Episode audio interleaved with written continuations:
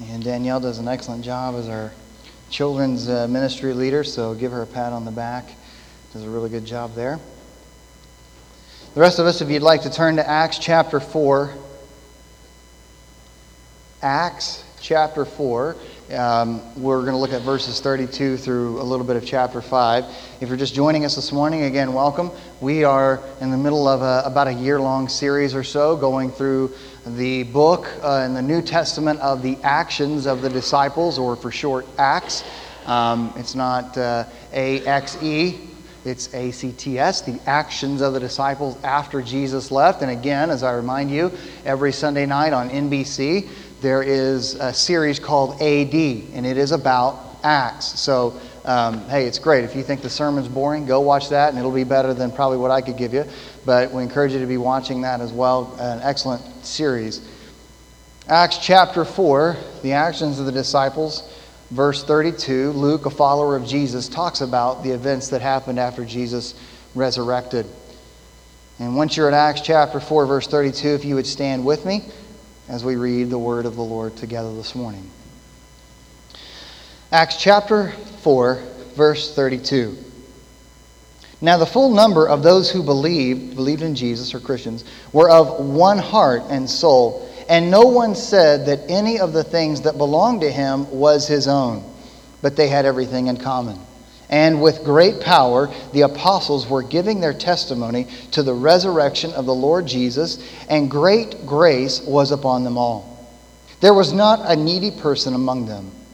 For as many as were owners of lands or houses sold them, and brought the proceeds of what was sold and laid it at the apostles' feet, and it was distributed to each as anyone had need. Thus, Joseph, who is also called by the apostles Barnabas, which means son of encouragement, a Levite, a native of Cyprus, sold a field that belonged to him and brought the money and laid it at the apostles' feet. Chapter 5, verse 1. But a man named Ananias and his wife Sapphira sold a piece of property, and with his wife's knowledge, he kept back part of the profit for himself and brought only part of it and laid it at the apostles' feet. But Peter said to Ananias, why has Satan filled your heart to lie to the Holy Spirit and keep back part for yourself of the proceeds for the land? While it remained unsold, did it not remain your own? And after it was sold, was it not at your disposal? Why is it that you have contrived this deed in your heart? You have not lied to me or men, but to God. When Ananias heard these words, he fell down and died, and great fear came upon all who heard of it. The young men rose up, wrapped him up, and carried him out and buried him. No funeral. Verse 7. And after an interval of about three hours, his wife came in, not knowing what had happened. And Peter said to her, Tell me whether you sold the land for so much. And she said, Yes, for so much. But Peter said to her, How is it that you have agreed together to test the Spirit of the Lord? Behold, the feet of those who have buried your husband are at the door, and they will carry you out as well. Immediately she fell down and breathed her last. When the young men came in, they found her dead, and carried her out and buried her beside her husband. And great fear came upon the whole church and upon all who heard of these things. Now, many signs and wonders were regularly done among the people by the hands of the apostles, and they all came together in Solomon's portico.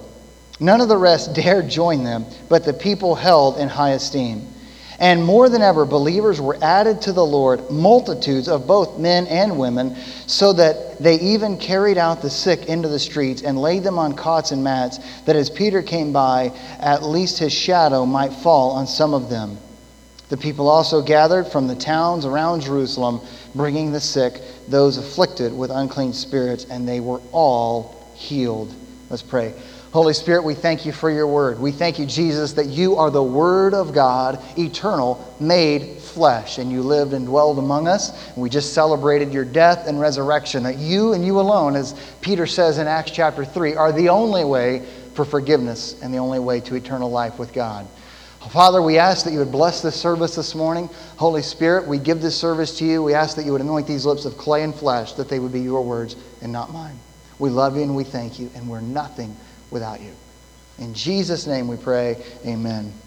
Amen. You can have a seat. The title of the message this morning is Close the Window. Close the Window.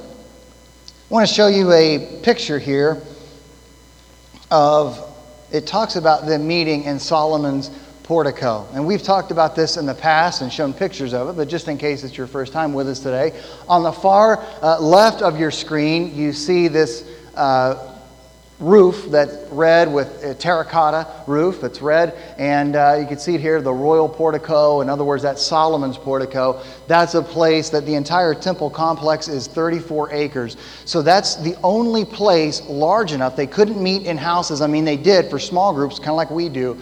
But they would gather together once a week just like we do. They would gather together and have what we call church so they gather together once a week on Resurrection Day, on a Sunday, have church, have communion, sing some songs, hear the teaching about Jesus through the, the apostles, and then throughout the week they would meet in each other's homes. This is the only place large enough where you could have a crowd. At this point, Luke tells us that there's upwards of 10 to 15,000 people. Understand that at this time, the population of the city of Jerusalem is between 100,000, maybe 250, but probably closer to 100,000. That means, I'm not very good at math, but that means that over 10% of the city population of Jerusalem are followers of Christ.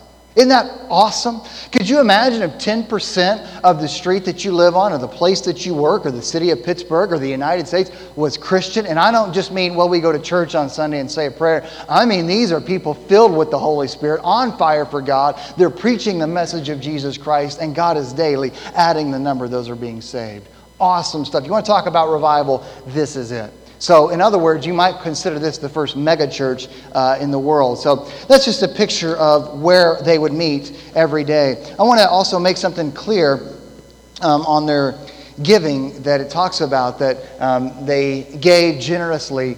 Um, this was that you have a group of, again, 5 to 10, 15,000 Christians, and so not all of them have nice paying jobs. Some of them are poorer Christians. So, what the wealthier Christians would do, not under demand, the disciples didn't demand them to do it. They weren't necessarily convicted to do it, or they didn't do it out of obligation. They did it because they wanted to.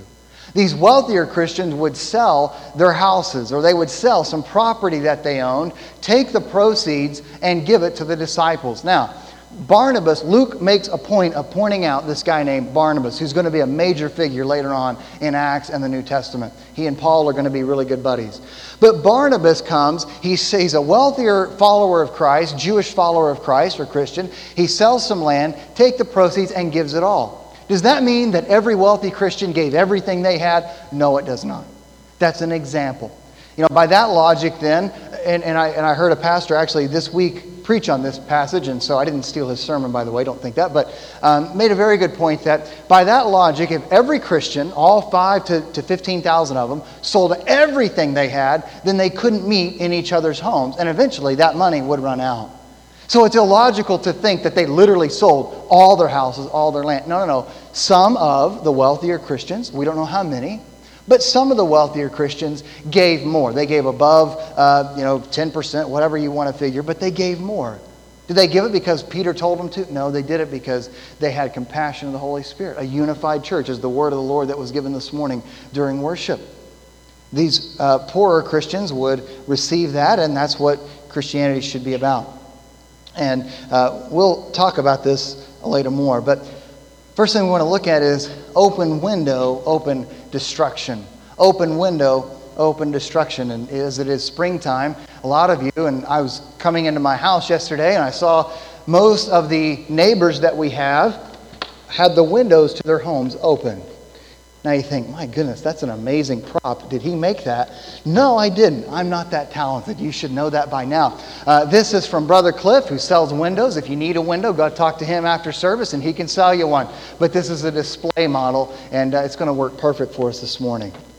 But the idea of a window is several things. A window can help keep your house warm in the winter cool in the summer. It helps uh, prevent bugs from coming inside and flying inside. It helps prevent thieves from coming in your home. Windows have uh, a lot of purposes. They tend to keep the temperature inside the same, they can tend to keep the people inside safe, the people outside away.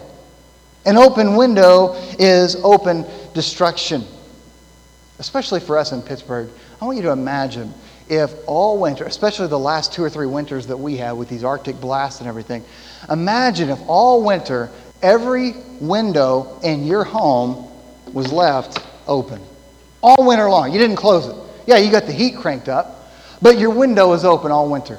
Remember those days where it was like two degrees outside and the, the low was minus 20, you know, and um, I mean, even polar bears are showing up on our streets saying, man, it's cold. I mean, I want you to imagine that. And spiritually speaking, that's what a lot of people have. Their window to their heart is open. That's the problem. Notice what Luke did here. He talked about Barnabas at the end of chapter 4, and the very next sentence, he didn't write in chapters and verses like we have, but literally, he talks about this great wealthy Christian named Barnabas. He sold the field, gave all of the money to the disciples so that the disciples could help give it among the poorer Christians. But the very next sentence, he says, Well, speaking of good things, I got to tell you about a bad thing that happened.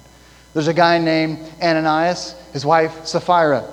They were wealthy Christians as well. So listen, um, God loves wealthy Christians. God loves poor Christians. God isn't so much concerned about your bank account as he is the condition of your heart.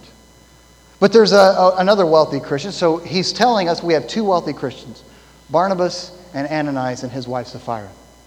Barnabas sells the money. He brings it in. I want you to imagine, and I tried to, to do this, but the bank wouldn't loan me thousands of dollars for a sermon illustration. I can't figure that out. But imagine if I walked in this morning with a suitcase full of millions of dollars, and, uh, or if you walked in and laid it here at our feet so that we could help distribute it and serve the Lord. I'm hoping that you will do that next Sunday. But anyway, imagine you doing that. And so that's what Barnabas did. And then the elders and disciples, they gave it up to the poor Christians. Then another wealthy Christian named Ananias, he comes in, does the same thing, has a suitcase full of cash.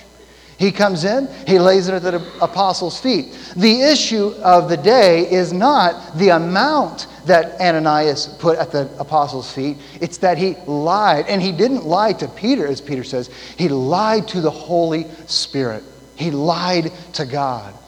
How did he lie? He said, Listen, I sold this piece of property for uh, $50,000, when in reality, he might have sold it for $100,000 and he kept half for himself. Now, is keeping half for himself wrong or bad? No, it's not wrong or it's bad. Absolutely not. That's not why he was struck down and killed. If, if he would have said, Listen, Peter and other disciples, I had $100,000, I gave you half, I'm keeping half for myself, I can promise you there wouldn't be these 11 verses about Ananias and Sapphira. I could almost promise you that other wealthy Christians did the same thing. They would sell it, they would maybe keep half or two thirds or a third, the amount doesn't matter. They'd keep some for themselves and they would give the, the rest. So the issue isn't that they kept some of it back. The issue is that they lied about it. Instead of saying, yes, we sold it for 100000 and we're giving you half and we keep half, they said, no, we only sold it for 50000 In reality, they sold it for $100,000 and kept half themselves. And that's an example of what happened. But I love, and I want to focus on what Peter tells him. Look at chapter 5, verse 2. Well, let's begin at verse 1. But a man named Ananias, with his wife Sapphira, sold a piece of property, and with his wife's knowledge, who does that remind you of? Adam and Eve in the Garden of Eden. He kept back part of the, some of the proceeds and brought only part of it and laid it at the apostles' feet. Look at verse 3. But Peter said to Ananias, why has Satan filled your heart to lie to the Holy Spirit and keep back part of the proceeds? In other words, you might think what Peter is saying, Ananias, there's a window in your soul, a window in your heart, spiritually speaking. And what you have done, instead of keeping that closed to the, to the schemes of Satan, instead of keeping that closed to the enemy, instead of keeping that closed to the, to the wiles of the devil, what you have done is, even by a very innocent, in your mind, little crack, I mean, really, it's just a small lie. I'm not hurting anybody. No one's going to know. It's just between me and my wife. So, what you have done is allowed even the smallest crack, and because you cracked the window to your soul, Satan, all he needs, he, give him an inch, he'll take a mile all he needs is that small crack. And so, what Satan has done now is infiltrated the security of your heart, the security of your spirit. And he didn't just be there in a little bit. No, look at what he says Satan has filled your heart, literally. Listen, whenever we crack the window of our heart open to jealousy, to anger, to lust, to fear, to worry, to greed, whatever it is that your weakness is that you struggle with, quite obviously, the weakness of Ananias and Sapphira was lying. And because they cracked the window of their soul, it's a white lie, no one will know, I'm not hurting anyone. Because they cracked that window a little bit, Satan, that's all he needs. The enemy of your soul, the Bible says he is a roaring lion seeking who he can devour. That's all he needs to come in and literally fill up your entire house. I want you to imagine that. A small crack of the window of your heart can let the enemy come in and fill your entire heart. And the result is quite honestly destruction. I want you to notice this as well in verses 5 through 11 that any time the Holy Spirit is actively moving, Satan will attack. What did we read this morning at the end of chapter 4? Oh man, things were great. Luke says uh, there's thousands and thousands of people. They'd gather together, they'd worship God, they'd hear the apostles teaching. People were being healed and people were being saved. And, and uh, man, the rich Christians were helping the poor Christians, and there was unity, just like the word that we had this morning. There was unity. Man, this was the perfect church. Everything was great. And then what's the very next thing we read? Satan tries to attack the church. You're fooling yourself if you think Satan is not out to attack this church. You're fooling and lying to yourself if you think Satan is not out, out to destroy your family and destroy your life. He is out to devour you, out to devour our church. Anytime the Holy Spirit is actively moving, whether it's in you as an individual or in the church, Satan will use your weakness, our weakness as a church, to destroy us. That's exactly what Satan does here. Notice that. Satan says, The Holy Spirit's moving. I'm threatened. Literally, thousands of people are following Christ day in and day out. And so I can find someone that I can use. Let me find someone among these thousands of people who their window is cracked a little bit. And he finds a man and his wife, Ananias and Sapphira. Their window's cracked. I'll use them. Satan comes in, fills their heart. And as a result, he destroys them individually. They died because of their weakness. They died because Satan attacked them. You think Satan isn't real? You think it's not threatening? You think it isn't a real thing? Absolutely. Is this threatened to destroy the early church? Again, open window, open destruction. Satan will use your weakness to destroy you. Who use our weakness to destroy what the Holy Spirit is doing in our church? And maybe you sense, as I do, and it's not just because I'm the pastor, but maybe you sense, as I do, the Holy Spirit's starting to do some stuff here. The Holy Spirit's starting to move. Worship's getting great, and we're having words of the Lord. Man, if you weren't here last Wednesday night, you missed it. The Holy Spirit took over. It was a great service. Anytime the Holy Spirit begins to move, Satan's antenna goes up. It's a threat to him, and he seeks to destroy you individually and us as a church, what God is doing in our body. That's what Satan tried to do here.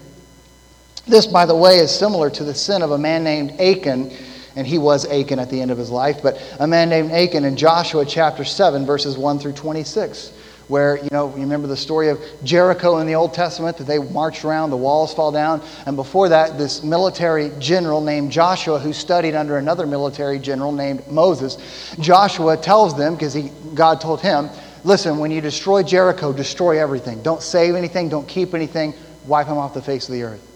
Well, this guy named Achan was a warrior. He destroys certain things, but he goes into a house, he finds some gold, he finds some things that he likes, and he keeps them for himself. And as a result, Achan and his entire family were killed. This is real stuff. It's Old Testament, it's New Testament. Peter goes on to ask Ananias six questions. Did you notice that? I mean, Peter, he, you know, Ananias walks in, he gives the money, and, and Peter begins to ask him six different questions. The first one is the most pointed Why has Satan filled your heart? I mean, and, and secondly, why did you do this? I mean, listen, Ananias, we would be okay as a church and as elders and as apostles. We would be fine if, if you would have either did what Barnabas did and give all the money, or if you just would have kept half for yourself and give the other half to us, but at least be honest about it, we'd be fine with that. But because you lied, and you didn't lie to the church or to me, Peter, you lied to the Holy Spirit, and he died. Sometimes I fear that we don't take sin seriously enough as they did. Satan will use our weakness to destroy us. We must guard our hearts from the temptations of Satan. The secrets of our heart, our motives, our jealousy, lust, anger, others may not know them, but Satan does. Do you remember Jesus' model prayer at the end of Matthew chapter 6? You know, as, as people call it the Lord's Prayer. Yeah, how did Jesus end that prayer? Lead us not into temptation, but what? Deliver us from evil. So simple. So, so simple, but so true. What if Ananias and Sapphira would have prayed that in their home as husband and wife? How many of us pray as husband and wife, as a family? That you pray, Father, over the window of my heart, Jesus, over the window of my soul, Holy Spirit, the window of my life, I want to leave it closed and locked. Guard my heart against temptation and deliver me from evil. When I feel the temptation to reach my hand over, to flip the switch, to raise it up just a little bit because it's going to be fun for a little bit, no one will know. It's okay. I think I can get away with it. Jesus will forgive me anyway. It'll be okay. When I feel tempted to do that, Jesus, would you come and convict me and help me to slam that thing shut and lock it? Guard my heart. That's my prayer. Guard my heart against temptation and against evil. Deliver me from those things. This is a story as well of integrity. Integrity, by the way, is a witness of the Holy Spirit. You can speak in tongues all day long, but unless you have integrity, it does no good. Paul alludes to that when he talks about banging cymbals and everything in 1 Corinthians 13. I encourage you to read that. Integrity in the Holy Spirit. What was this past Wednesday? April 15th, our favorite day as American citizens, right? Tax day. Some of you, if you didn't get your taxes, as soon as we're done today, run out and take care of that. Tax day. Integrity in filing your taxes. Well, now, oh, come on, bro. I mean, the government takes enough. Hey, I'd probably agree with you on that, right? I don't think you're going to find someone that says, no, the government can take more. No, I, I might agree with you on that. That does not excuse you to lie and cheat on your taxes or to steal things from your company where you work. Well, you know, listen, all the overtime on work, I'm a salary person. They don't really value me here. I'm just another cog in the wheel. And so I can take these things, they'll never know about it. No, no, no. Integrity is a witness of the Holy Spirit. Look at Barnabas, for example, compared to Ananias. And I love how Luke puts them both, the exact same situation, Luke puts them both together. And I've shared this story years ago, but Speaking of taxes, uh, years ago, my wife and I, when we were first married, uh, we were married about three or four years, and we were student pastors in another state. And as we're there, um, if you don't know, pastors' taxes are different. And when I say different, I mean complicated and weird. I don't understand even how to do pastors, but they're just different. So, anyway, we found a firm that specializes in ministers or pastors' taxes. So they were recommended to us by some other pastor friends. We started to use them, or we tried to use them. They filled out everything. They sent us the form. They lived about four hours from where we did. They sent us all the information back. And my wife, if you don't know, is excellent when it comes to numbers. She's worked in the finance world our entire marriage. She's brilliant when it comes to finances. But she's looking over these tax uh, review, and, and as she's reviewing them, she says, Something isn't right. These numbers aren't adding up right. And I said, Well, you know, no offense, honey, maybe you're wrong. And then I, and I quickly repented from that. But I said, you know, maybe, maybe that's not right. And, and, but no, the more she looked, she said, no, no, no, these are wrong. I said, okay, let's call. So we called them. And they said, uh, well, you know, no, no, no, don't worry about it. You're wrong. Uh, we're right. It's, it's fine the way it is. Don't worry about it. Okay. So it still bothered her. She still kept up at night. It still was nudging at her spirit. And she called again a few days later hey, you know, I, I know you told me not to worry about it, but the more I look at this, the more I really am worried. I really don't think this is right. And they said, no, no, no, we're telling you, don't call again. It's fine. Don't worry. about it. We've already filed it, sent to the IRS. You know, don't worry about it. Okay. So we don't. About a week or two later, we get a phone call and a letter from this uh, tax firm, and they said, you know what? After further review, your wife was right all along. And in fact, uh, because she was right, you're going to end up owing the IRS about $7,000 somewhere in there. Listen, we'd only been married about three years. That was all the money in our savings, literally, and, and then some. All that we had. And this Christian tax firm told us you know what? You don't have to send this to the IRS. It's up to you. Your taxes have already been filed. They may never find out about it. They may never know about it. So just don't worry about it. I mean, if you want to send it in, just keep in mind, you're going to have to pay $7,000. Otherwise, just sit on it. You're small potatoes anyway. They don't care about you. And, and just go on with your life. That's what this Christian firm told us. My wife and I were trying to go for a little weekend getaway, and uh, it absolutely ruined our weekend, of course, but I can promise you there was not a hesitation in both of us in the car driving to where we were going, we looked at each other and said, No, we have to do the right thing. We have to send it in. We couldn't live with ourselves, not only because we're in ministry, but because it's the right thing to do. That doesn't mean I'm perfect in everything that we do, but being integrity in your taxes. There's a book I'm reading currently on, it's called The Intangibles of Leadership, and it's a, it's a secular leadership book. But chapter four, a secular non Christian leadership book, chapter four of this book is titled integrity. Integrity. Business schools, leadership schools can teach business and leadership and profits, but they can't teach integrity. Ananias suffered from integrity. Barnabas had it. Let me say this about money very quickly as we move on. I heard a pastor say this as well, and, and, I, and I absolutely loved it and agreed with it. When it comes to money, understand what does God view or how does God view money. You need to work all that you can and as hard as you can. You need to save all that you can and as hard as you can. And you need to give all that you can as much as you can. You live by that simple principle work as hard as you can. Listen, work is a biblical principle, laziness is a sin. The Bible teaches work. God creates Adam. The first thing he says is, go work the garden. Work is a biblical principle. Laziness is non Christian. Don't be lazy. Work as hard as you can and then save all that you can. Be a good steward of that money. And then, when the opportunity has, give as much as you can. Some of you can give a lot more than others, and some of you are like the widow that Jesus talked about, who she could only give two little pennies, less than pennies actually. And Jesus said she gave more than the rest because of her heart. Work as hard as you can, save as hard as you can, give as hard as you can. Second thing open window, open to destruction. Power to keep the window closed power to keep the window closed. And we're not going to read it for time's sake, but Acts chapter 4, 32 through 37, and Acts chapter 5, verses 12 through 16. Study those this week, and you can look at them in your grace groups this week because both of those, notice it's kind of a sandwich passage.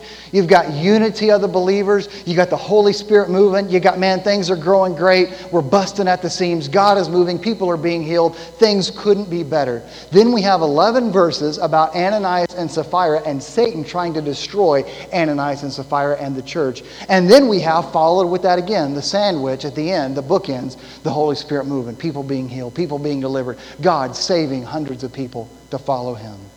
How do you keep the window closed? If, if we're talking this morning about when your window is open to sin, and listen, it doesn't matter. Some of you might be out there sitting and saying, well, you know, my window to that one issue of my life is just cracked a little bit. I mean, I think I can handle it. I think I can take care of it on my own. I don't want to tell anybody. I don't want to deal with it. It's just cracked a little bit.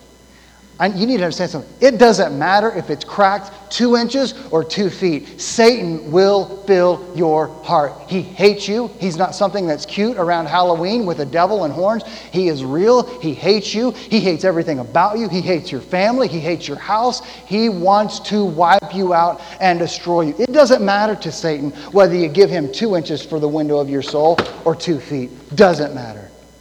How do you keep this window closed? Well, Luke tells us in Acts. How do you keep the window closed? Acts 4 32 through 37 and chapter 5 12 through 16. God is holy and wants us to be holy as well. The Old Testament is full of that. What does that mean? Well, holiness means a lot of things. It means being like God, but really, in this instance, it means taking sin seriously. Barnabas understood that. Ananias and Sapphira, didn't. And notice that Peter gave Sapphira, his wife, an opportunity to set the record straight. But she lied as well, like Adam and Eve. Take sin seriously in your heart. The more you take sin seriously, the more the window of your soul will be locked shut. The more you flirt with it, or you think it's cute, or you allow even two inches, the more you're open to destruction. Be holy as God is holy. Keep your window shut. Secondly, Unity in the church, and it was so appropriate, that word of the Lord this morning, because it fits right in with this message. Unity in the church. equals power of the Holy Spirit. What does Luke tell us two different times? At the end of chapter 4 and the middle of chapter 5. There's unity in the church. When there's unity in the church, the Holy Spirit can move. The Holy Spirit can flow. Doesn't matter if it's a church of 50 or 5,000. Doesn't matter. Doesn't matter if it's a church that's got Assembly of God across the door, non denominational or Baptist or. Doesn't matter. When there's unity in the church, the Holy Spirit can move. I believe we have unity in our church. Notice the correlation between unity and the power of the Holy Spirit in those verses. No unity, no Holy Spirit. A strong, healthy church is only as strong as the way they take care of the weakest members, both financially, emotionally, and spiritually. I want to say that again. Maybe you want to write that down. A strong, healthy church is only as strong as the way they take care of the weakest members, financially, emotionally, and spiritually. That's the example. That's the blueprint that Luke tells us in chapter 4 and 5. A strong, healthy church take care of the weakest members emotionally, spiritually, financially. As your pastor, I can brag and say, I feel like we're doing that. I feel like you're knocking that out of the park. Keep, keep doing that. Christians should take care of each other to the point that no one has need of anything. Notice that this echoes Acts chapter 2, 42 through 47. We believe in it so much we put it on a banner. I mean, you can't get much more belief than that, right? You put something on a banner in a church, it's like the Ten Commandments, okay? So we believe in that. And notice the similarities, and there's a theme that runs across Acts. We should take care of each other to the point that no one has need for anything. I love, and they showed this image last night. A few weeks ago, when it was raining, it's been raining a lot, and a few weeks ago as it was raining, I went. I was here at the church with my son. I went down to get the mail at the bottom of the hill. A car was coming up and I had to swerve. I went across in the grass on the other side of the mailbox. I have four wheel drive and I got stuck. When I say I got stuck, I mean there were like three feet above my tires. It wasn't that bad, but there was a lot. I didn't know what to do. I got my son screaming in the back. I got four wheel drive. I can't get out. I call a member of our church. They were there in no time, taking care of each other. Some of you, when you're sick or in the hospital or if someone passes away, you take care of each other.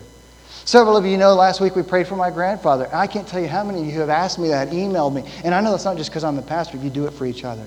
I'm just patting you on the back. Continue to do that. These early Christians clearly understood that everything that they had didn't belong to them but to God. And they gave happily and willingly. Understand whether you're a wealthy Christian or a poor Christian. This doesn't go just for finances, but emotionally, with your time, everything that you can think of. As Christians, as a follower of Christ, it doesn't belong to you, it's His. You're a steward of it. Give happily and willingly of yourself. Why is this important? Third thing personal holiness, power of the Holy Spirit. This is a sermon you don't hear teached very often anymore, but it's holiness. Holiness is not the long dresses and the long hair, and no makeup. No, that's not holiness. Holiness is living for Christ, being holy, loving what Christ loves, hating what he hates. He hates sin. Loving what he loves. He loves his people. Why is this important? So that our hearts will be pure and He can bless us individually and do great things in our church.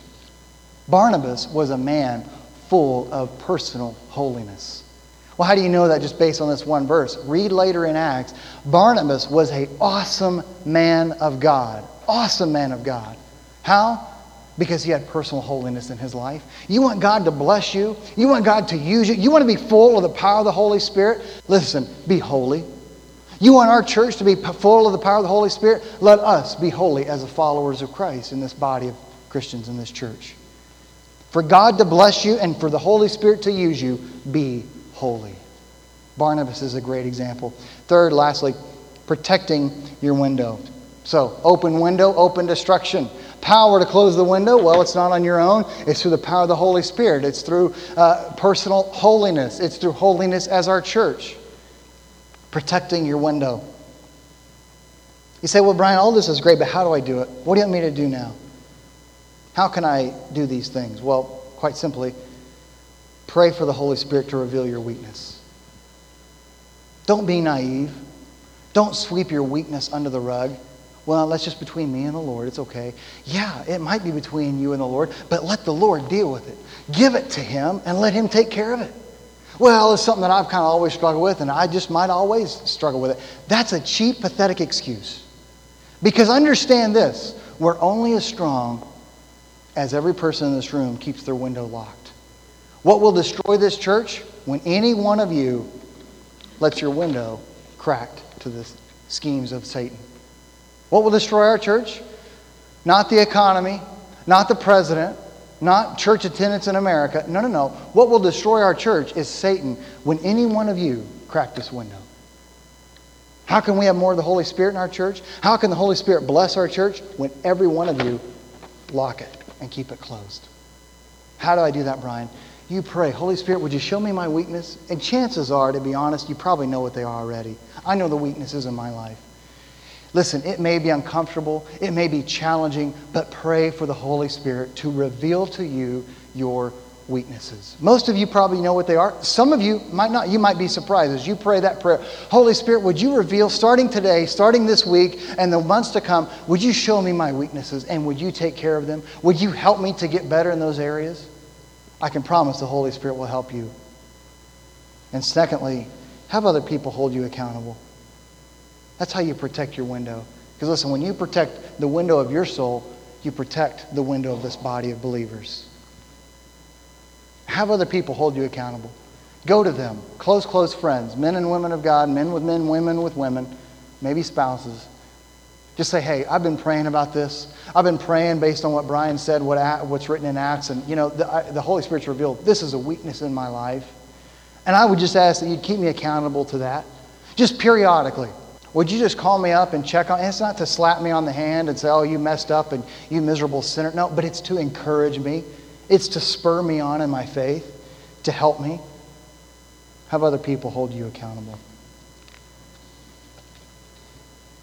This morning, finally, you got to understand what's this all about? What's the main thing? Satan will use our weaknesses to destroy us and what the Holy Spirit is doing in our church. I have seen it happen. I have experienced it as a boy in church growing up. I've seen it in churches I've been a part of as a I mean, it just happens. Satan loves to destroy churches. He, he, he lives on that. And he destroys you in the process.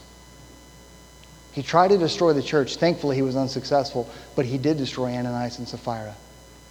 Listen, the sin that you deal with, the weakness that you have, you may think it's cute, you may think it's not hurting anybody, but be so careful that it doesn't destroy your family, that it doesn't destroy your marriage. That greed that you have will destroy you. That anger that you have, that unforgiveness that you have, that lust that you have, whatever it is that you've cracked that window of your heart to, it will destroy you. And in the process, try to destroy our church. Holiness is the power to keep that window closed. Holiness in your own life through the power of the Holy Spirit, as Barnabas says, and holiness as in our church. How do you do that? Prayer and accountability. Keep the window closed to protect yourself and the group, our church, from sin. But even more than that, I mean, that's like half of it. The other half that's, that's just as, I mean, amazing and better is when you keep the window closed to sin and you keep the window closed to those weaknesses through the power of the Holy Spirit, guess what? The Holy Spirit will use you in amazing ways. Just ask Barnabas. The Holy Spirit will use you in ways you never even dreamed, just like Barnabas. The Holy Spirit will fill this church and move in powerful ways, ways that this church has never even seen before. Ask the church in Acts chapter 5. So there's a twofold thing, you understand. That when we keep the window closed, just like in the winter, we keep the temperature in our house the same, but we keep thieves out. So it is spiritually. When we keep the window closed, we keep the enemy out. We protect our heart from sin to destroy us and the church. But also, when we keep it closed and live holy lives, the Holy Spirit can use us to do awesome stuff for Him, stuff we never dreamed of. Do things in your life you can't even fathom, and make this church the church He wants it to be, and do amazing things in our church. Let's pray this morning. Father, we thank you for your word that is eternal that is true. We thank you, Holy Spirit, for the joy that you give us. We thank you that our God is alive. He is not here, He is risen. We don't just celebrate that Easter, but every day of our life because you live, we will live. That's what you say, Jesus, in John 17. We thank you for that. We thank you, Holy Spirit, for your word today. We ask that it, our hearts would continue to be open to receive your truth, that we would draw near to you I pray, I beg that these would not just be words that would fall on hollow ground, but the Word of God would not come back void. Holy Spirit, that your message today would be planted firm in every one of our hearts so that we can be healthy, fruit producing Christians that change lives in our community. Help us to close the window of our heart to sin and the schemes of the enemy to destroy us in our church. And help us to keep it closed through holiness so that, Holy Spirit, you can use us to do amazing things in our lives and in our body. We love you and thank you. With every head bowed, if you're here this morning and you've never had an opportunity to give your life to Christ, to have your sins forgiven, to know what real joy and real hope is all about, we don't want to end the service this morning without giving you a chance. The interesting thing is, every person in this room that you're sitting around, they've made that decision. That's why they're here today. Some of them made it in a church just like this, some of them made it in places you can't even imagine. But because they made that decision, they don't have to die to experience joy and hope and peace and the love of God. They experience it every day. Does that mean they don't have challenges? No, they have challenges like the rest of us but they have the peace and the power of the Holy Spirit to make it through those challenges, to guide them and give them comfort. Right now, as I pray, if you'd want to make that decision, if you'd want to make your way to the front, I know I'd love to pray with you. Other people would as well. Maybe you're right where you're at and you just want to raise a hand. People will come around you and, and just talk with you, pray with you. Maybe you say, Brian, I, I'm close. I'm not quite there yet. Could I talk to you this week and get some more information? Absolutely. My number's in the bulletin. Call me this week. Email me. It's there as well. I'd love to meet with you and talk, answer questions you may have. This is a life changing decision, but I can promise you, I've never met a Christian who regretted it. I've never met a person who said, I give my life to Jesus, their sins are forgiven. They have hope in this life and peace and the life to come in eternity with Him. They've never regretted it. If you'd want to do that right now as I pray, Father, we thank you for this day.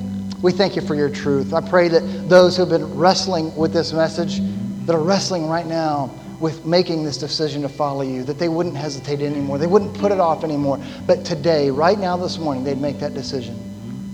They would experience your love, your joy, your hope, and your peace.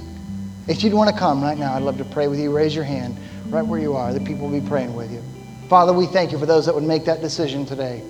Their life would be changed forever. And it's nothing that I have done or said, but it's strictly you working on their hearts calling them to yourself.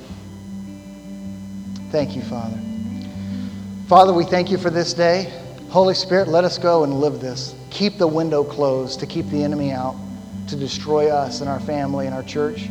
And keep the window closed through holiness so that you could use us to do awesome things, phenomenal things, life changing things, individually and in our church as well. We love you and thank you, and we're nothing without you.